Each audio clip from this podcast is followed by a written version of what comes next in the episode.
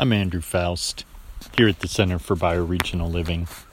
And today I'm going to talk about a range of different things. I thought I'd just tie together some threads that have been running kind of underneath uh, various posts and issues, you know, looking back over a slightly longer arc today and thinking about, you know, over the time of the pandemic and through the last two years as we turn another page and move into the year of 2023 here. I wanted to give a you know a longer view, a little bit of a reflection on some themes. And one of the ones that I'm going to start out with that we've on this podcast spent very little time on, but has gotten a obviously a great deal of press, some of it warranted, and some of it I would say just milking the topic so that they can fill airtime. And that would be the vaccination for the COVID virus and the various attitudes and platitudes and polarizations that have really come as a result of various viewpoints and opinions that are out there. And I wanted to just, you know, dive into the weeds a little bit here on my own personal position on some of these things because I I haven't, you know, used my platforms or my public presence very much to have very many, um, you know, opinions or input on this. So let me just break it down real simply because I don't have that much to say about this. I do not profess to be some sort of like uh, self impressed expert on it. Personally, to me, uh, as I researched it, I thought, let's look into the history of both vaccines and antibiotics. And what I found is that, you know, vaccines, actually, the first vaccine goes back to cowpox in England. And it was used to help people to not contract smallpox. And it was actually developed by a man named Jenners and he was not a scientist. He did not have any higher degrees, and he was basically a veterinarian's helper. And he developed the first and one of the foundationally important vaccinations, some of the first people to bring notoriety to the effectiveness of the smallpox vaccine developed by a mere veterinarian assistant from cowpox, was the Queen of England. They were, of course, some of the first to say Please, if this works to keep us from getting smallpox, inoculate us. Now, I want to share that because I want to say this whole generalization that's sort of floating out there in the public ether that in some way, if you are pro vaccine, then that must mean you are pro everything science and everything that has to do with the status quo perception of reality. And that if you're anti vaccine, an anti vaxxer, then you are also somebody who generally doesn't believe in any science and questions the entire, uh, let's say, dominant paradigm. And I would say both of these presuppositions are entirely inaccurate. You know, people carry paradox within their belief system all the time. More often than not, human beings have all kinds of paradoxical beliefs and positions that they hold. So, to assume that because we as a family and we as public people in the permaculture community have said we think that vaccination makes sense, we're an advocate of it, that isn't to say that, broadly speaking, I think that all of Western medicine and all of Western science makes sense. But it also isn't to say that I doubt the aspects of scientific knowledge that, to my life experience, are accurate. Okay? Geography, topography, evolution, the water cycle, the history of vaccines and human experience with disease and die off in urban environments due to the vectors that go up because of proximity to livestock. How many of us in this field have read and use as a foundational text guns, germs, and steel, and yet to act as if in some way we don't have our backs up against the wall when we're dealing with something like a pandemic and a global die off, and anything that you can take that might help mitigate it is probably a good idea. Right? And it doesn't mean that, you know, uh, in some way, the theory that the Earth is orbiting the sun is in some way questionable. Right? Um, masks help. I mean, this whole thing about masks I have to also speak to because I get two types of pushback from people that we are suggesting that in some way it makes rational sense for people to become vaccinated against something that could kill you. Hey, if you choose not to, I guess sadly you're going to be a petri dish for the rest of us and vectorize it more fully. However, I am not a fan of taking people's rights away to enforce some sort of protocol, right? We reason with people and use, hopefully, their higher thinking skills to see that it just makes sense. just makes sense. It's like what's happening to China right now. You know, they just lifted their protocols. They didn't have good vaccination buy in. They didn't address a lot of the propaganda, and propaganda on both sides is a real thing. What I mean by that is to think that there isn't propaganda that is trying to persuade people to be afraid of vaccines is inaccurate. Of course, there is. There's tons of people who want to promulgate their own ideology and will throw money at it and throw marketing and advertising expertise at attempting to persuade people about things that are hurtful to them and aren't a good idea in terms of what we know evolution and biology has shown us about human communities. You know, just take a look at Against the Grain by Scott Peck. I can't begin right now to list, I don't want to take the time to list all of the books, all of the authors that we use as primary texts in the permaculture community. By we in that sentence, I mean the collective, broad, global permaculture educational community is a community that is science heavy and has this unique capacity to also have a great deal of respect, appreciation, and material about indigenous and traditional and cultural ways of living and knowing the world that predate and in many ways take precedent over what is a mere stepchild of science.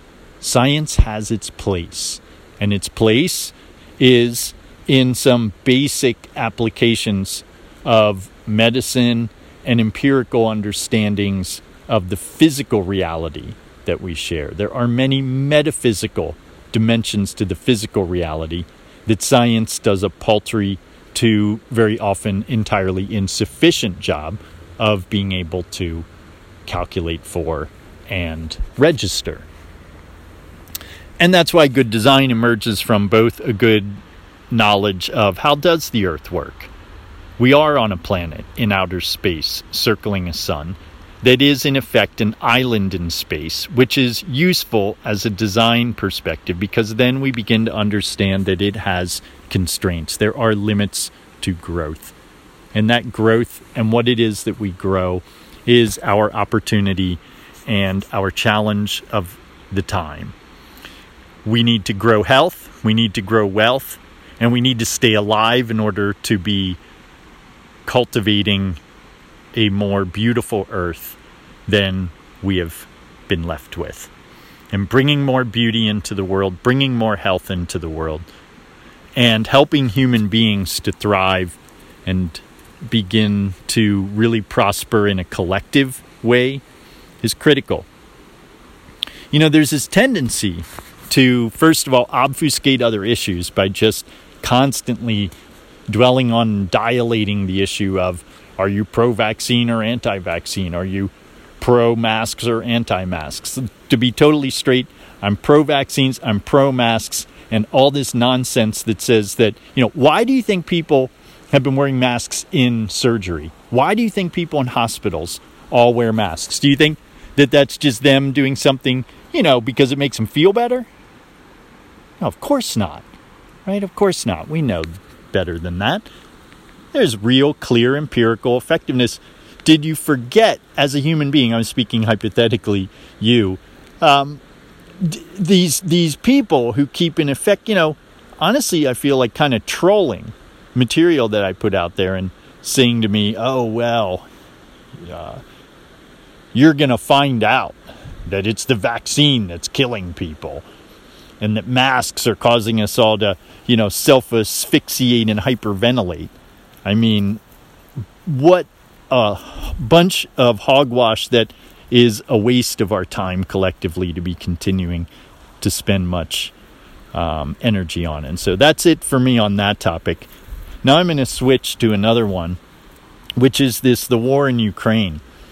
You know, the war in Ukraine, again, is a media uh, blackout in the other direction. It's a media what else are we going to talk about? Not much, except that. Sure, it's a big issue. But, you know, we are giving more money right now to the Ukraine than their entire GNP generates. And there's a lot of political and economic incentives to keep the war going. There, uh, wars are always like this, aren't they, folks? It's called history repeating itself. Wars are ways to make money, and the people who make money off of war want the war to continue. Okay? It may be that they're the ones who wanted the war to happen and all shook hands behind doors and agreed to make it happen. To me, you know, there's nothing conspiracy minded about that because it's called the Trilateral Commission. You know, they're actually above board meetings of all the world's leaders where they have lots of behind the door conversations about what they're going to do over the next century, as George Bush Sr. let drop in one of his public addresses at the Trilateral Commission. He said, We have a plan for the next century. So it's a conspiracy to say that there is a global agenda to pull certain strings and to manipulate the world stage and to turn it into a cash cow for various individuals who think they're going to, I don't know, run away laughing all the way to the bank on one of uh, Elon Musk's you know, space rockets to their fantasy island on Mars or something. And if the sci fi techno fantasy solution, as David Holmgren quite aptly named it in his future scenarios iteration, exploring in permaculture, thinking, where might we go as responses to various uh, forms of collapse and destitution that we're faced with? You know, take your pick we're going to have a water crisis if we don't already. If you ask people who live in fracking country in Pennsylvania, we sure as heck do already have a water crisis. And that water crisis is becoming more and more imminent. Only 3% of all the water on the planet is water we can drink and use to live with. And 1% of that 3% is actually available for us to drink and to use.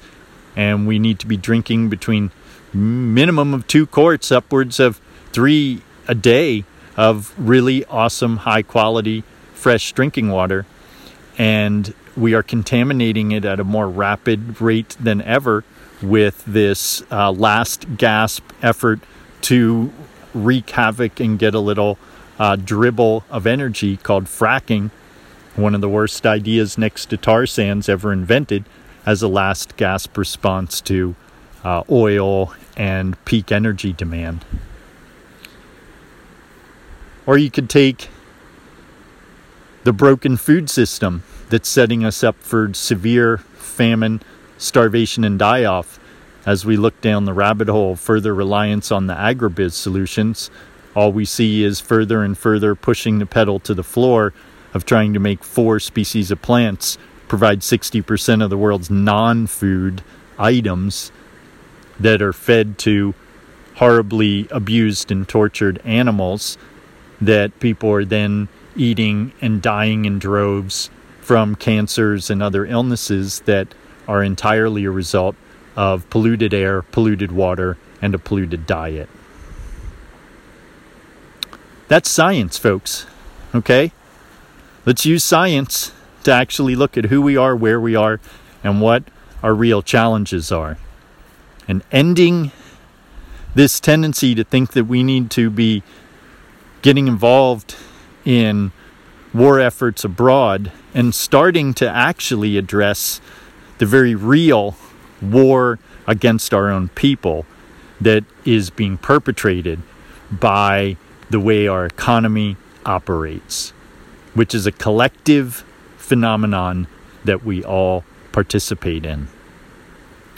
And what I'm talking about there is 34 million people who are going hungry in the United States, 9 million of which are children.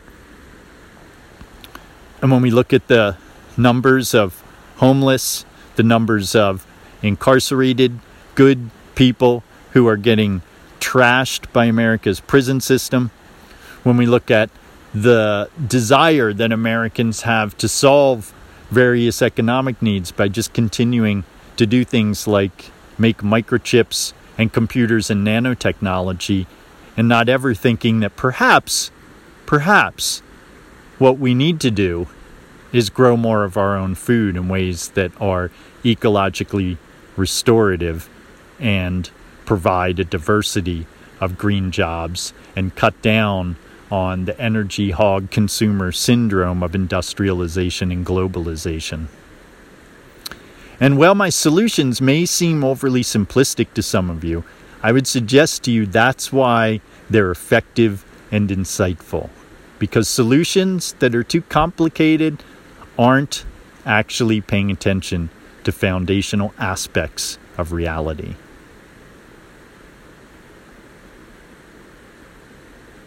And what reality shows is that human beings can collectively do things to improve our lives through our cooperative awareness of how we live in an interconnected manner with all life on earth the animals that we raise, the transportation systems that we rely upon, the food that we consume, and what were all of the inputs that it took to bring it to us. All of these are ways in which we participate every day and in every way in creating a reality that perpetuates homelessness, starvation, famine, and contamination. And it is about our collective awareness when we think of what direction am I, Andrew Faust, in this podcast suggesting to you as a response to the damage and the broken system. And part of what I'm saying is that over the last two years, through this pandemic, we have, as a nation, as many people have said in more succinct and probably insightful ways, become divided, polarized, even more unclear about our togetherness about the inevitability of the need for us to get along. It isn't about laws, it isn't about rules, and it is about increasing freedom and autonomy. The way we increase autonomy and independence is first and foremost by bringing dinner home, by providing the food that we so love to participate in both the imbibing of and the culinary activity of cooking and preparing and processing, and the wonderful world of harvesting and foraging and cultivating.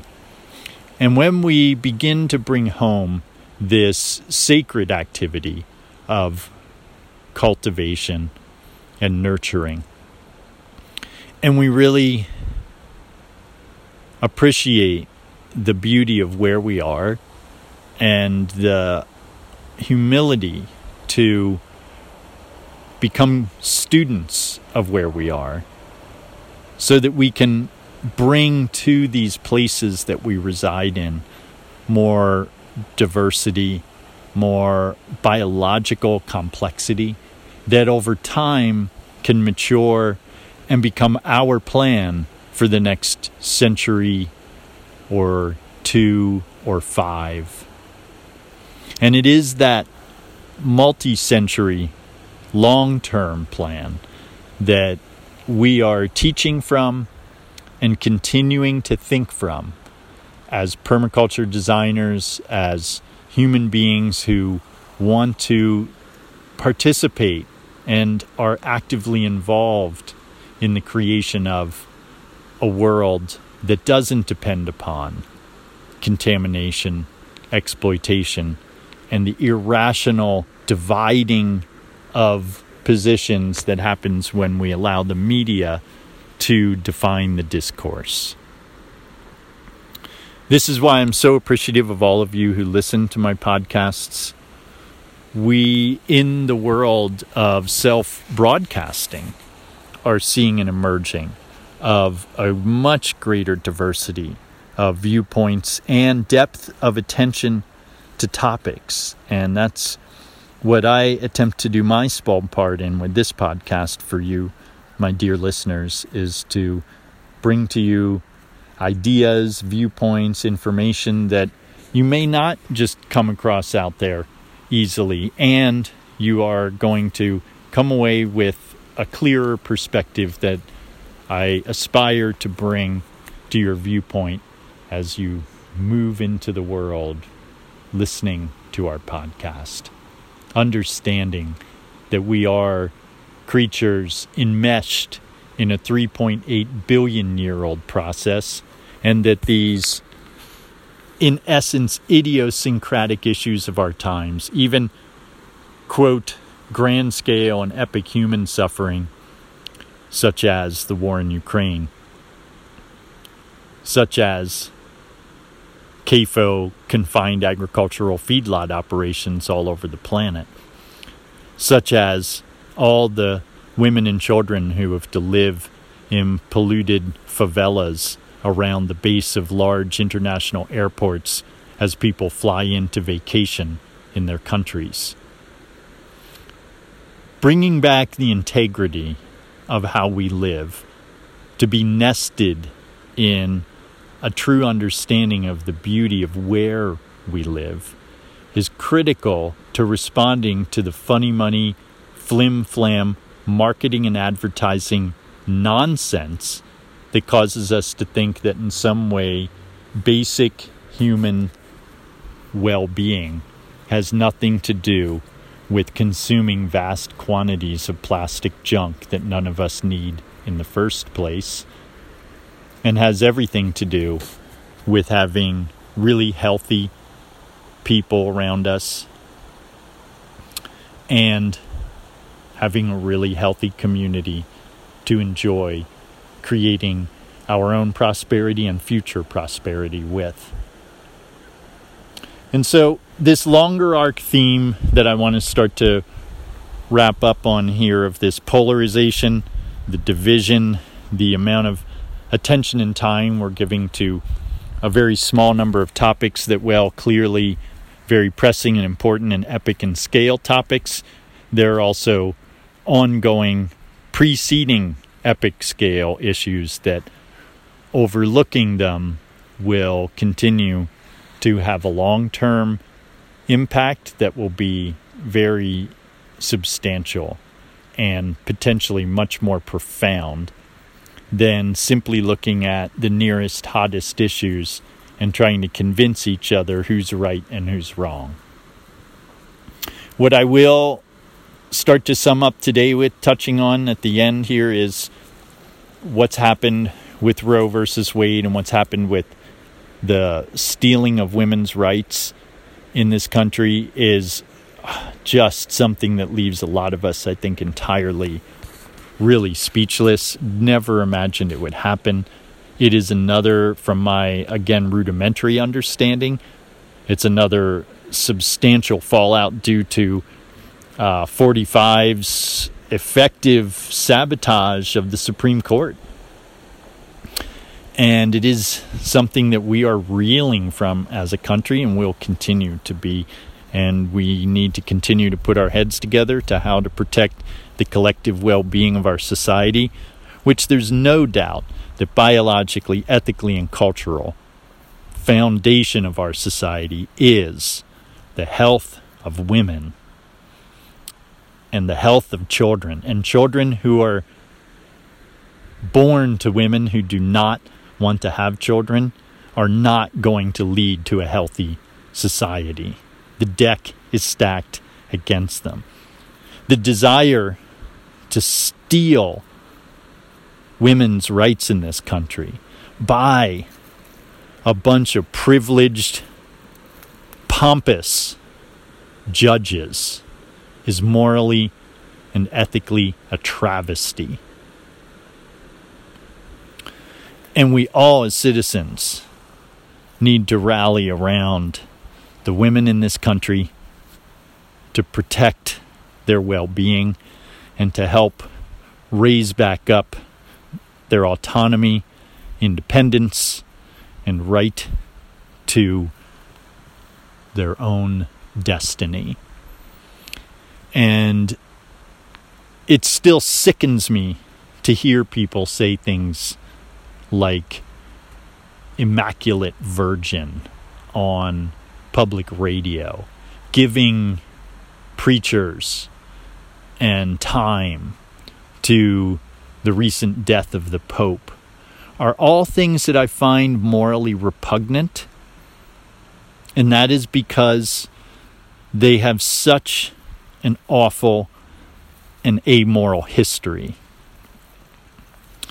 And in particular, this term, Immaculate Virgin, points to the roots of the patriarchal misogyny, which are fundamentally to me based on small men, and I mean in mind, petty, puny men who wish they could be as powerful as Shiva and the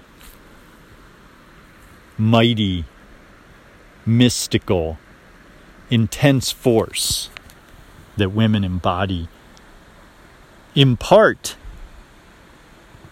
by due of the fact that women are who can give birth. And it is this envy of the power of the feminine, the power of creation, that the misogynist, patriarchal Christian and Islamic traditions have really been uh, some of the most egregious violators of women's rights and independence. And this isn't to say, you know, all sects of Islam or all sects of Christianity, but what I am saying is that terms like the Immaculate Virgin, the Christian ideology that basically assumes that a woman who has in some way um, had intimacy is less pure, less godlike. This is why women in convents, you understand, in the early Christian church would starve themselves so that they wouldn't have menses, so that they could get closer to God. Now, this kind of Victorian puritanical mentality, I would suggest to you, dear listener, is alive and well with us today and is at the foundation of the self hatred, the self denial that fuels the consumer society image that sadly, especially women, are having forced upon them by the media and the propaganda machine more and more and more. And the most important thing as I wrap up today to remember is we need to protect women and children. We need to make sure we have healthy, well loved, and cared for children. We need to make sure that we have really full lives being outside with one another, breathing, doing things with our bodies that are fun, climbing trees, not buying into the recreational consumer activities like industrial ski resorts, but just going for walks, climbing a tree, planting a tree, growing some food, playing with soil, cutting some branches, carrying things, using your body to do practical, meaningful work, breathing vigorously, and laughing a lot, and having campfires. And please do yourself, your friends, your family, your children, the service of paying attention to less screen time. Less is more. This technology binge that's happening is really not good for us. Human beings need to just be. We don't need to become anything. We need to just be. And we need to be in places where there's no jet airplanes flying overhead, where there's no helicopters, where there's no transmission lines, where there's no tractor trailer trucks, where there's very little noise and air pollution, and you can hear water flowing. And you can feel the sun on your face, and you can see raindrops on branches and leaves, and you can smell the moss and the lichens on the trees. Take the time to pay attention and remind yourself to turn off. Turn off the screen. When you turn off listening to something, really turn off. Turn off your phone, turn off the Wi Fi, go outside, leave your phone inside, and enjoy life on earth without devices, without media interfaces. And remind yourself that if you're feeling drained, if you're feeling unwell, it very well may be that less technology is just what the doctor ordered. And more breathing, walking, and just sitting. So, those are my thoughts for you as we enter into 2023. Stay strong, stay healthy, breathe, and enjoy your time on earth. Andrew Faust, permaculturenewyork.com. Join us for our planetary crew training coming up February 11th. Permaculture design certification now through this Monday. There is a unique discount offer available if you send me a email on my website, which is permaculturenewyork.com. Send me an email at the contact there and I will send you the information to get on this essential world class training course and to shake your hand as one of our crew members in the long term mentorship that we offer as well. Thanks for listening.